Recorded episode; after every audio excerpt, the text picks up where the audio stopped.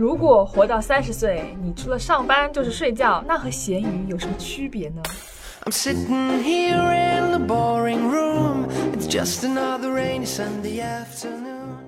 这句话来自一个非常有调性的闲置物品交易平台 Have。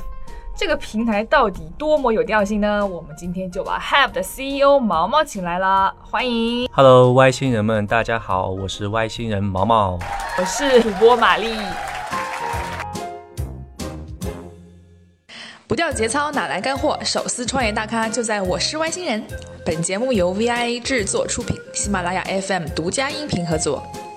本期我是外星人由不用做房东也能收租金的房租投资平台一米好地特约赞助播出。微信公众号搜索一米好地，立即开启收租之旅。所以 Have 到底是个什么样的平台？让毛毛来安利介绍一下好不好？我给你三十秒时间。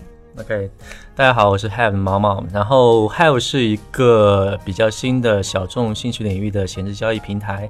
然后它上面可以晒出你平时的日常兴趣爱好的照片，可以来售卖你平时啊玩的已经闲置的一些东西，比如说你的相机、你的自行车、你的滑板、你的乐器等等。我们希望通过 Have 能够让那些热爱生活的人有一个新的地方去呃买卖或者赠送啊，或者转让他们的闲置。那我现在看到 Have 上面平台都是大多都是和自行车相关的东西啊，配件啊什么。那为什么我们要先从自行车这个这个品类下手？嗯，第一个玩自行车人很很很单纯，他们是真的喜欢这项运动。嗯，第二个就是玩自行车人会有一些比较线下存在的聚集点，嗯，比如说一些车店、一些自行车的比赛或者说活动。呃，简单的说就是我们比较容易去接触到他们，比较去给他们容易去推广我们的 Have，然后。所以我们就选这个自行车。呃，我们早期打的其实是偏向于死飞 fixed gear 这一块的，因为死飞就是啊，大家会觉得很危险的那一种车。其实，呃，死飞也有很正规的玩法，它的比赛包括在呃美国那边刚结束的全球最大的红沟赛等等。它其实已经是个很专业的领域，又因为死飞它是比较简单、容易做出美观感觉的那种车，所以玩死飞的人也会很有意思。他们的日常生活，很多人是设计师、摄影师，做一些建筑设计类的工作的，他们比较追求美，所以他们会选择死飞这种车。这所以，就是从自行车的领域来讲，其实 Have 上现在偏向于一些呃死飞和城市车会多一点，当然公路车也会有。那怎么去找到这些人？嗯，你是指我们怎么慢慢的从零开始把这批人找进来？我们早期找用户基本是从零，然后从身边的一度人脉、二度人脉这样慢慢找开的。然后我们有一个将近两个月左右的内测期，嗯，这个内测期我们基本是邀请机制的。我们会主动的邀请身边玩车的人进来体验我们的 APP，嗯，然后他们其实是我们的首批用户。那今年大概在一月份的时候，我们产品正式公测的时候，就是开放注册的时候，他们为我们邀请了很多他们身边玩玩死飞或者玩玩其他自行车的人进来，他们属于我们的第一批用户吧。那你觉得他们有那么多的需求去就是做闲置物品的那个交易这个这个需求吗？嗯，之前从刚开始我们就做了一轮调研，后来我们又做了一轮调研，就说整个闲置来说，基本上还是低频的，但是每个品类有它的特点。像自行车的话，呃，嗯，包括我自己的感受，包括我们的调查问卷，啊，给出的结果都是接近于，比如说一个人他每年会有两次冲动去升级他整辆车，就是简单说就卖掉这一辆买一辆新的。嗯，那他们的单车均价至少都在七八千以上，就是说这么贵？对啊，因为死飞这么贵是吧？子飞公路会更贵吧？就是像我们经常会拍一些车友的车照，现在拍到最贵的应该是单辆车十几万的，呃，就是 其实十几万，我感觉可以买买一部买一部四轮的车了。他们他们倒不屑于要去开四轮，他们就喜欢骑车吧。就是频次虽然低，但是其实他们的消费能力都是不差的，不亚于去玩单反相机。而且车的很多零件有一点，呃，就是。他们会呃一些零件会限制住他们的发挥，所以他们会在骑行一段时间以后，感受到哪个零件不适合自己，然后去出。所以说来说，刚刚说了，整车大概一年会有两次左右的升级的机会，然后一些单车的零件可能一个月到三个月就会有一次要要转让的这样一个机会。嗯，所以说，嗯，频次是的确不高，但是单价会高。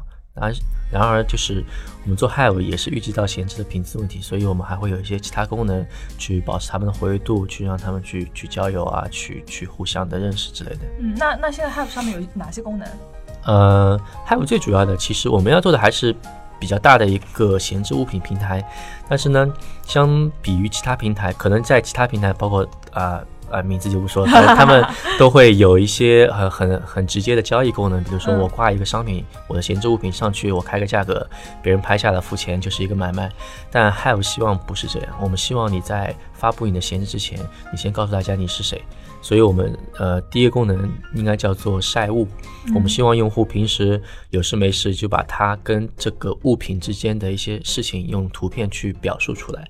这样的话，其实你在 Have 上点开一个用户，你看到的往往第一眼不是他在卖的东西，而是他平时的生活。然后你会突然发现第二个功能闲置的卖，呃，闲置的交易，你会发现啊，再点开以后发现，哎，他平时晒的那个东西，他最近在卖。嗯，这个这个过程是我们非常喜欢的，就是你不会担心这个东西是假货或什么，因为他平时自己在用，而且你也能看到。嗯，然后你再去买的时候也会放下一百二十个心。其实我们没法。解决诚信问题，因为这是个社会问题。然后，但是我们会尽量的用一些手段去让你有一种很真实的跟对方去见面交易的那种感觉。甚至我们会有一些的项目去鼓励用户在同城的去面对面的交易，因为我们觉得，呃，跟去买卖一个电饭煲、电冰箱不同的是，你去买一个兴趣的物品，一一把一把吉他，呃，然后一台相机，你们两个一定是非常喜欢这个领域的。面对面交易可能能让你认识到一个新的朋友。所以我觉得是有社交功能在的，因为我肯定我是先看到人，再看到东西。对我通过 Have 买卖东西，其实已经认识了很多人，而且这些人，就以前你的感觉，你在其他平台卖了东西以后，你恨不得马上把对方账号删掉，生怕有问题他回来找你。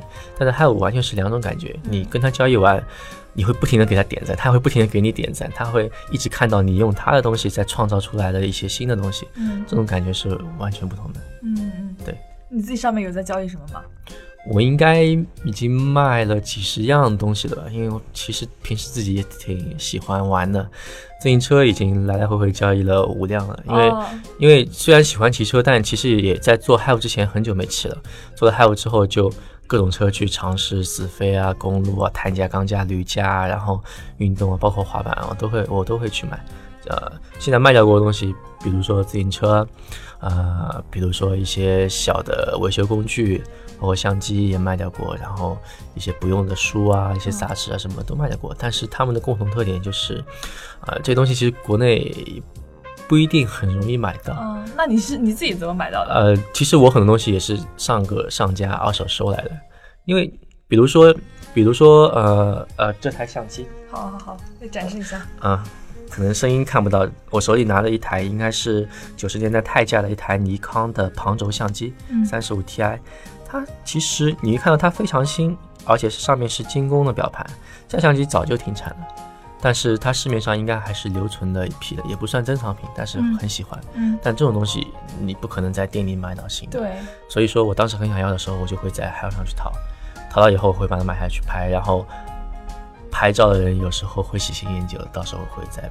把它出掉，所以我很多东西基本是二手买来的。问一下价格好了，就是你买来和你卖出的价格。这个也有很多故事。这台相机还没卖嘛？他买来大概是两千多块，其实就是从另外一个很喜欢拍胶片的摄影师手里买来的。哦。嗯，现在也也是我现在能不能玩一下？可以。我我也我也喜欢拍照。嗯。怎么拍？就是往上拨一下，拨到哎，对，就可以拍。你可以拍我一张，直接对着我拍。OK，按这里，按这里。对。有点暗，好了，拍好了，拍好了。嗯，因为它是胶卷，而且是旁轴的，所以比较安静。哎，这就是很有趣的。你说价格的话，其实出闲置很多时候是出于一份心情。价格真的，如果你经济条件你你到了有一定基础，其实你不会太在乎这个东西跌破多少价。嗯嗯，闲置物品的定价永远是个谜题。嗯，除了你去交易那些二手的 iPhone 啊什么的，可能它有一套。啊，你勾勾选选几十个问题，它有一套定价的标准。但其实很多东西你没法去定出一个合理价，只要双方愿意，它就是成交了。所以我在我在 Have 上面定价，完全就是凭我对这个东西的感情，或者是啊，对我的心情来。呃，其实一般就是建议你发之前，先在平台上搜一下，看看同样别人卖这个东西同样成色的，它大概定价是多少。然后每个行业也有自己的一些潜规则，比如说自行车，一般来说新车落地就在八八折，嗯，就是你新车配完你骑，只要落地骑了，它基本就八折了。那骑一个半年呢？你这就看你保养程度，因为骑专业骑自行车人对自己车应该还是比较爱惜的，他经常会去擦拭啊什么的，包括车架都是铝的、碳的，其实还是呃不太会旧，不太会锈的。你之前哎，你前面刚刚说就是你们做的那些活动会有一些好的东西送。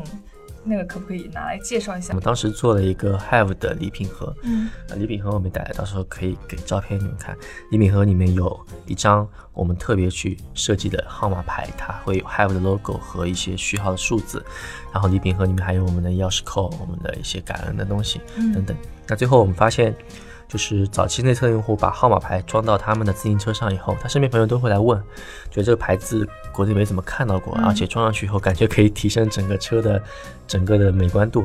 如果你在街上看到有个人骑着车后面装着这样的形状的，就看到这个形状基本就是我们的，然后你就可以跟他打招呼，你说你是几号。这个事情经常在路上遇到，是包括最有趣就是我们的零零五遇到零零七了。然后零零五在路口等红绿灯，零零七跑过来，哎，零零五，哎，零零七握握手再见，就这样，就是就很容易交流上，因为他们在 Have 里肯定经常会遇到，会会看到他们的帖子，然后在路上遇到这种感觉很神奇，就很神奇，然后就会有很多活动，比如说号码牌的同学一起来聚一聚等等，然后现在号码牌也我们也会往一些专业性方面走，我们会跟全国比较 top 的一些车店啊赛事去合作，我们会提供给他们我们的号码牌的服务。然后未来可能号码牌还有更多的显海空间，但对我们来说，号码牌永远是不卖给我们用户的，都是我们以各种形式去送的，因为我们觉得这算是对我们用户的感恩吧。明白，明白，感觉这个很棒。那现在就是汉服平台的用户啊，你对他们就是卖的那个物品有限制吗？嗯，我们自始至终的调性就是很对，我们自始至终不会限制，但是呃，我们的。因为来的用户希望看到的东西，我们知道的，嗯，但是还是会有一些用户，比如说啊，以前说的 N 多平台啊，活于社交，起于社交，死于代购，就会有一些人在里面发一些海淘的东西啊，发一些服装的代购的东西啊。但出于我们的原则，在早期的时候，我们会很 nice 的用我们官方账号在下面留言说啊，现在我们我们在内测和公测，啊，建议不要发这样的东西，因为现在的用户其实也不一定会喜欢你现在发的东西，对。呃，在今年出公测以后，我们我们不会因为用户多了，我们来不及去做这样的事情，呃，我们也不会去删，但是我们有空的会去提醒。但是我们整个产品的算法会做变化，我们现在新版的产品已经会根据你这个用户的喜好，推荐给你你可能喜欢看的帖子。其实如果真的有很多人在上面喜欢看海淘，那就。给他看了看一些服装，但是其实从数据来说，大家都是不喜欢的。那通过我们产品的算法，这些帖子即使发了，可能会看到的人也会比较少。所以这因为我们团队人不多，我们更多的是靠产品来解决这些问题。嗯，明白啊。那我正好这边有一个用户，就是你应该是你们早新户的一个一个一个一个评论吧？好，来听一下。嗯，其实吧，我觉得 Have 的东西少了点。我其实挺看颜值的。本来还挺期待的，但内容少的话，我觉得有点失望。我希望能够有点更多的东西。啊，这个评论感觉是对我们很大的鼓舞，因为他没有对产品啊或者一些调性方面提出什么。不好的意见，只是说东西，对对对，这其实很受鼓舞。东西少，因为这是一个过程，毕竟平台刚上线，就是我们会努力的让各种人去知道我们在我们 Have 里面去做尝试。一旦大的推广活动上线了，相信会有更多的人很快的认识到 Have，到时 Have 的里面的东西数呃东西的数量，以及啊知道的人就会有很明显的增长。嗯，啊，相信他会回来。在用的是。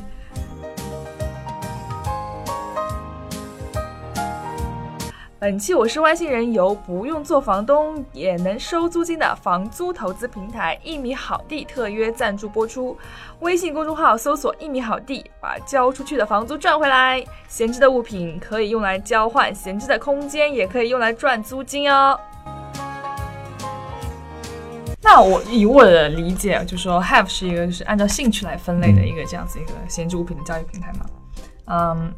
那你自己有没有知道平台上面用户卖的一些闲置物品当中有什么好玩的一些故事？就是我卖掉过很多，我也买过，呃，就是人家跟前男友分手后不舍得扔的 CD，然后放，不管他那个男生唱的怎么样，放在车里总会感觉到有点忧伤，感觉很奇怪。然后还买过，呃呃，就是西安一个小姑娘，她爸爸的一台很老的相机。啊，居然还能拍这台相机，估计有三四十年了。经常会有用户给我反馈，就是我卖掉什么卖掉什么，希望我们尽快有交易的功能。还有是，虽然是闲置平台，到现在为止我们连一个交易功能都没有。那你们到底什么时候有这个交易的功能？嗯，因为我们第一批觉得就是人多比有交易功能更重要。对，如果你能找到一个想买你东西的人，怎么交易这个问题是其次的，都可以解决。对，所以我们一直放在后面做。但最近我们前面的功能基本上做的差不多了，我们应该已经要快上线我们的交易功能了。按计划，我们可能就是在六月初、五月底会有 Have 的正式版本推出。嗯，到时候是一个比较完整的 APP。嗯，包括你整个交易啊，整个交易啊，物流啊，然后注册啊，然后各种客服的反馈啊，都会在那个时候有一个相当完善的版本与大家见面。到时候可能我们会在成熟以后推出一个用户故事的板块，我们会鼓励用户去去晒出他们觉得交易到的。好的人的故事，其实，在 Have 上交易，往往都是有故事的，因为他们交易的东西就是基于他们故事而产生的，所以很容易去挖掘。我们也也在筹备一个专题，就是把 Have 上一些比较好的闲置以及它的整个售卖的过程，以及后面的买方和卖方本身的故事去告诉大家。最近我们在积累这些采访，到时候可能会做一些专题。哦，OK，那哎，你们是不是会去帮用户拍一些照片？比方说，我这个闲置物品我想卖了，然后你去指导他们拍。嗯，这个基本上只要我们有空，我们都会愿意去拍。很多用户在请我们帮他们拍，我们甚至也想过推出一些正式的服务，就是帮用户去拍东西。其实我们在还有工作室拍过的车已经有好多好多，各种各样的车我们都拍过。我们也会出，就是教大家怎么用一个手机去把一辆车、一把吉他拍到人家购买欲望非常强，拍 出高逼格来。呃，一个是逼格，另外一个怎么把这些事情拍全，就是你拍一辆车，哪些零件必须要拍到、拍清楚什么的，我们会有一些官方的指导。但我觉得就是。还有有点小装逼的这样一个平台，拍照还是挺重要的。对对对对对对。同样一件东西，你拍的好跟拍的不好，人家点击的欲望就是不同的。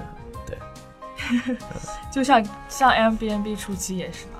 对。对他们就是会去去用户家里拍他们那个。包括因为我自己平时也是做摄影，所以就 L B N B 这样拍房子，它讲究有很多，包括整个房间它的明亮程度。它的广角的广角的这个位置什么的，就是能让你觉得这个房子非常整齐、非常大，这点其实很重要。对对，很重要。所以那那我是想说，万一啊以后用户多了，那放出来照片可能没那么高逼格，嗯哼，那怎么办？嗯，首先就是从目前我们来选的领域来说，这帮人还是很会拍照的，因为像大家都是小文青，对，就是喜欢起死飞的这帮人，他们可能。平时就是觉得子飞好看，那能够就是装逼啊，能够拍出很多有调性的照片啊，所以他们经常拍。拍了拍照这东西，就是我觉得就是当你有了审美以后，你就是熟能生巧。原则上来说，如果你要卖一个闲置，拍清楚跟拍的有逼格，拍清楚更重要。拍清楚，至少我们会指导你就是怎么把东西拍清楚的，拍人家知道这是个什么东西，什么型号，然后再说你可以把它拍的好看点。是的，是的。那能不能再具体介绍一下你们平台线上和线下的活动？怎么把好好的维护这群小文青们，跟他们关系更紧密？呃，线上来说，我们基本上是一根筋的。我们我们我们会我们线上的事情，其实目前来说最主要就一件，我们会不停的去写我们用户的故事。嗯，去告诉大家，Have 里面每一个用户他平时是什么样的人，去产生共鸣。如果你觉得你跟他是同一类人的话，你也会来尝试我们的平台，嗯啊，他在坚持这样事情，你也在坚持。在线下的话，呃，我们会参与一些比较人流比较密集，而且就是那个调性比较符合我们的活动。具体来讲，比如说，呃，上周末，呃，就是在昆山，嗯，有一场就应该算是中国比较大的死飞的竞速比赛了。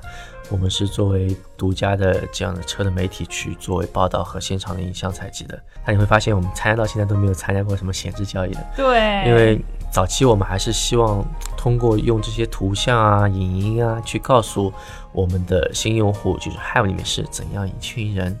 等到这群人稳固了之后，呃，我们会去筹备一些线下的市集啊，或者说线下的用户见面会，去让大家把自己的。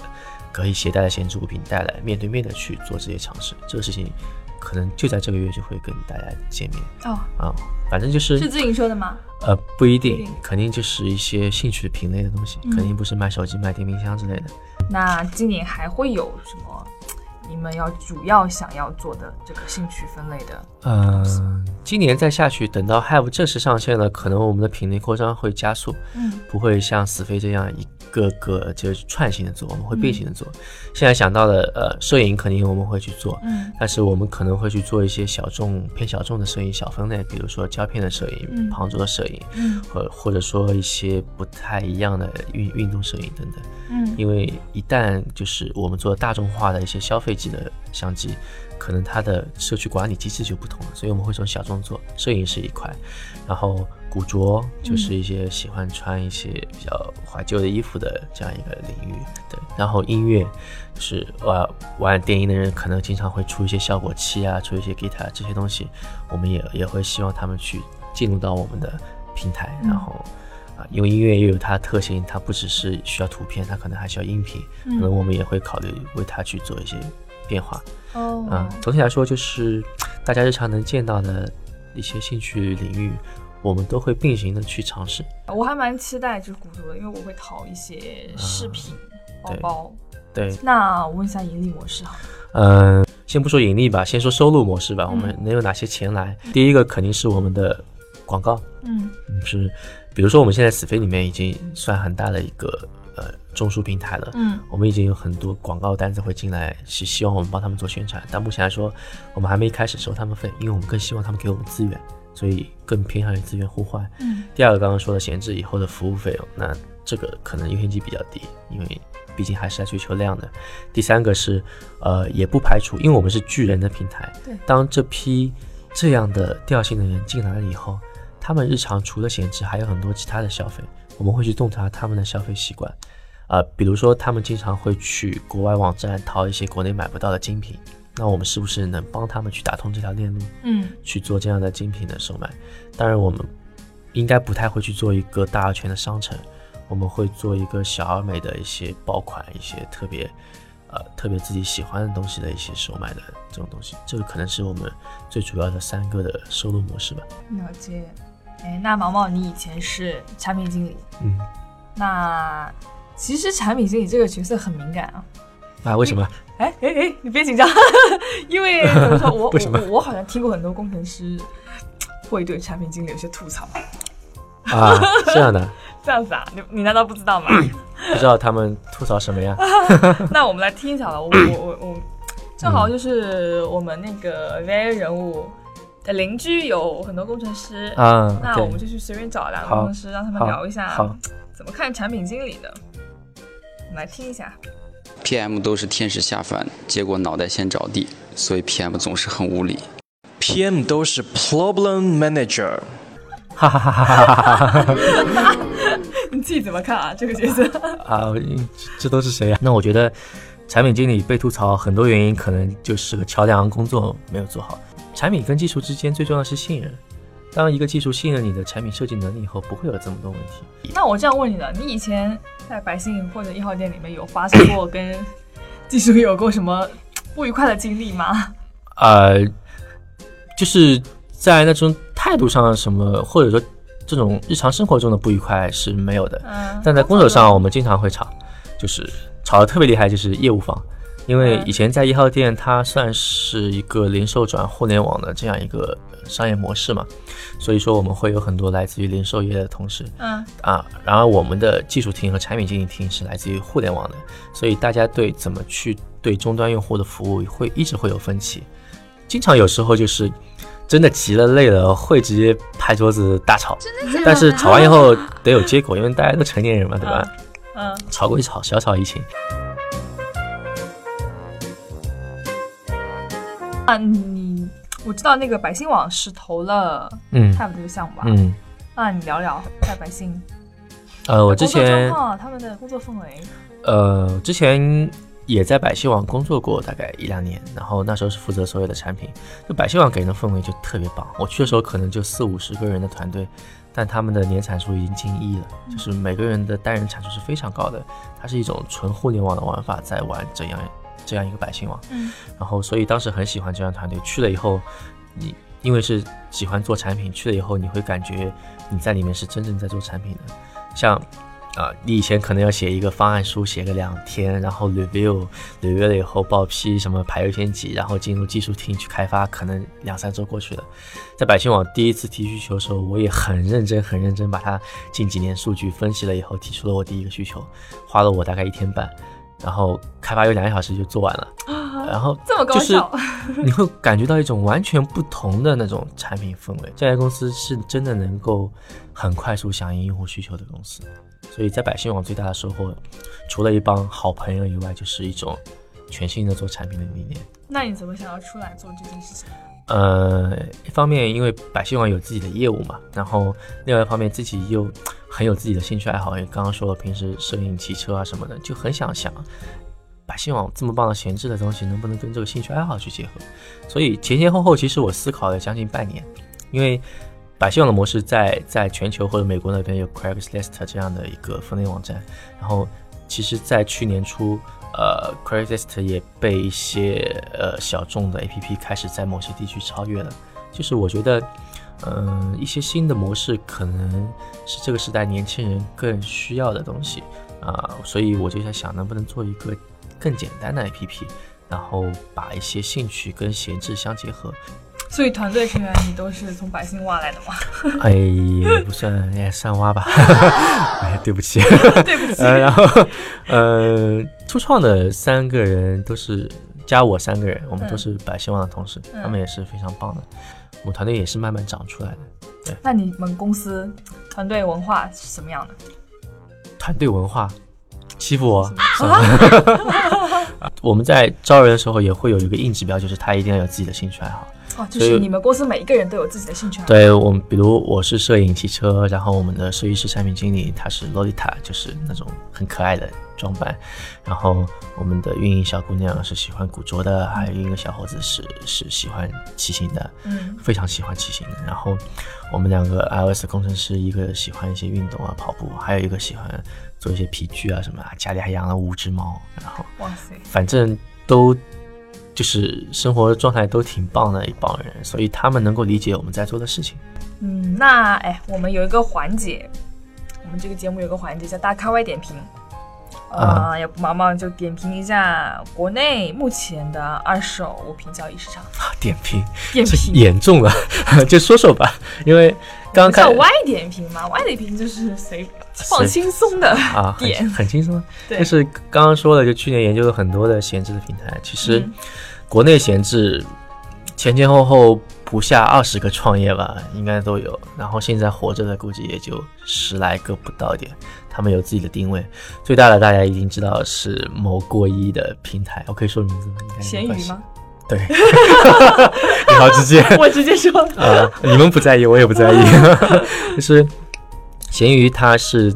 前年六月二十八号正式的从淘宝二手更名闲鱼，算正式的一个上线。嗯，一上线就在关注，因为我平时就喜欢捯饬二手，然后到现在它已经，呃，官方宣传有过亿的用户，我相信它应该是能做到那个等级的。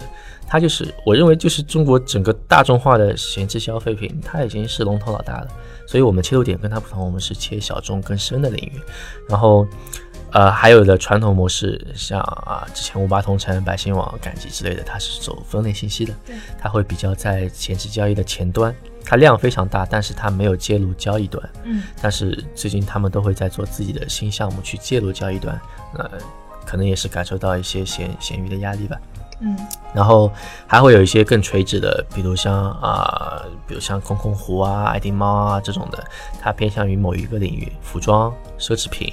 啊，或者还有 Swap 这种母婴的这样的平台，他们是更垂直，因为越垂直的平台，它可以把服务做得越深，嗯，然后它的商业模式可能就会越重，嗯，比如说啊，你东西寄给我，我的寄收的模式等等这一类的，这种平台就是我觉得就是我们是介于像这种更垂直平台跟闲鱼之间的那种平台，嗯，不垂直于某个类目，但是我会挑一些类目，然后在在国外的话，其实。中国很多创业跟国外有会有一些借鉴，比如说一些寄售模式啊，一些快递送箱子，或者说一些社区的闲人交易的平台，在国外都会有一些范本。嗯，比如在美国有 OfferUp，它其实没有太多的功能，就是把一个 Craigslist 做成了一个 APP 的版本，但是很多人就愿意用，因为毕竟是这个时代的产物。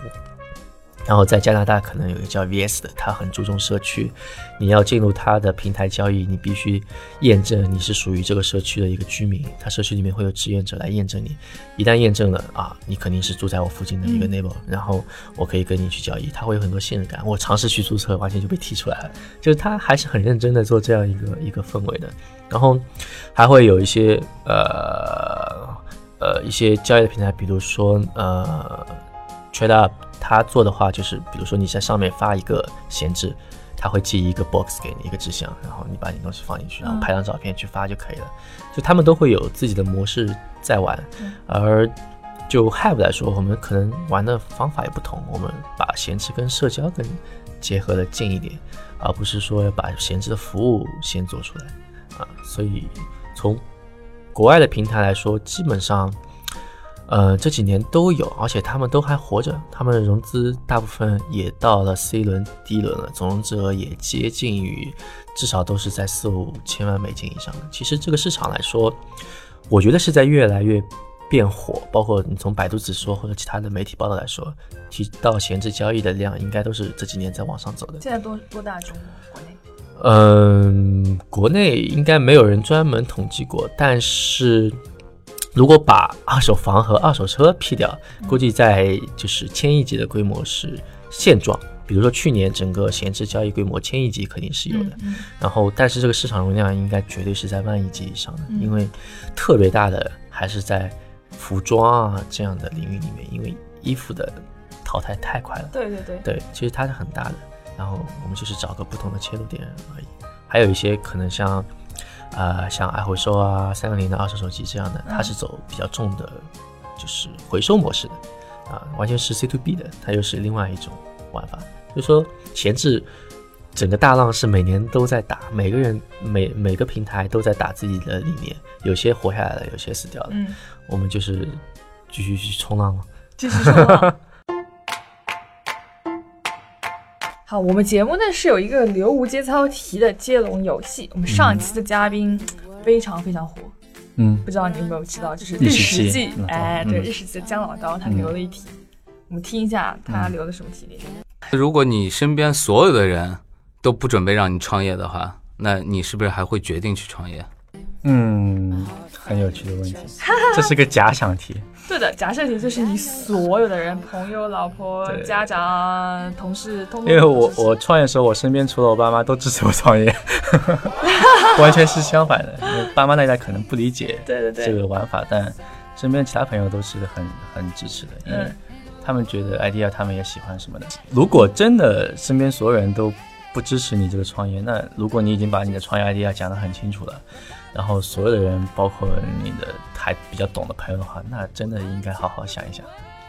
哦，啊，我觉得还是的，就是创业这个事情，我觉得除了你真的很牛逼，而且你真的有过很强的创业经验，知道什么对和错，那我觉得你可以强一点。但大部分人，我觉得听身边朋友的一些呃建议还是很重要的，尤其是当你遇到呃一些比较有经验的投资人或者其他公司的一些创业的伙伴的话。他们意见，我觉得往往都是他们经历过的东西，你应该去理解一下。当然你也不用一下子说你就不干了，你可以去听听他们为什么不让你创业，然后你去回答他们的问题。如果你总结好你的想法，又去跟他们聊，他们还是不支持，那说明的确有问题，要么就是你口才有问题，要么怎么样？因为毕竟你未来要说服用户，要要说服你的合作方，这个还是挺重要的。没有人这么惨吧？说不定真的有啊。嗯，好。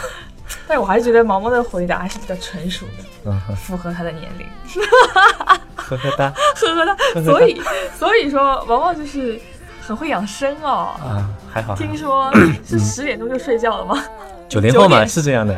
什么呀？这也是推荐给所有产品经理，不要熬夜，熬夜了以后思绪会非常的负。就是你一旦，你可以试试九十点钟睡觉，然后六七点自然醒，这整个一天的状态完全不同。我以前七点钟醒了会就去公司，然后大概七点多就在公司楼下星巴克一直做到九点上班，一个半小时就把这一天想做的事情，其实在那一个半小时里面基本已经做完了。然后在工作的时候，同事就会觉得啊，你怎么什么东西好像都很有准备？这点时间是别人看不到的，但是你在用你清晨最清醒的时间把这些事情做掉了。你工作时候就可以花很多时间去跟别人协调、去沟通，所以更高效吧。嗯，哦，真的，那我，就我也要向你学习，呵呵，向老人家学习一下。那毛毛来留一题给我们下期嘉宾吧。如果你创业的钱只剩三个月了，但三个月还不能达到你想做的东西，同时融资又不顺利，这时候你会去借钱吗？嗯。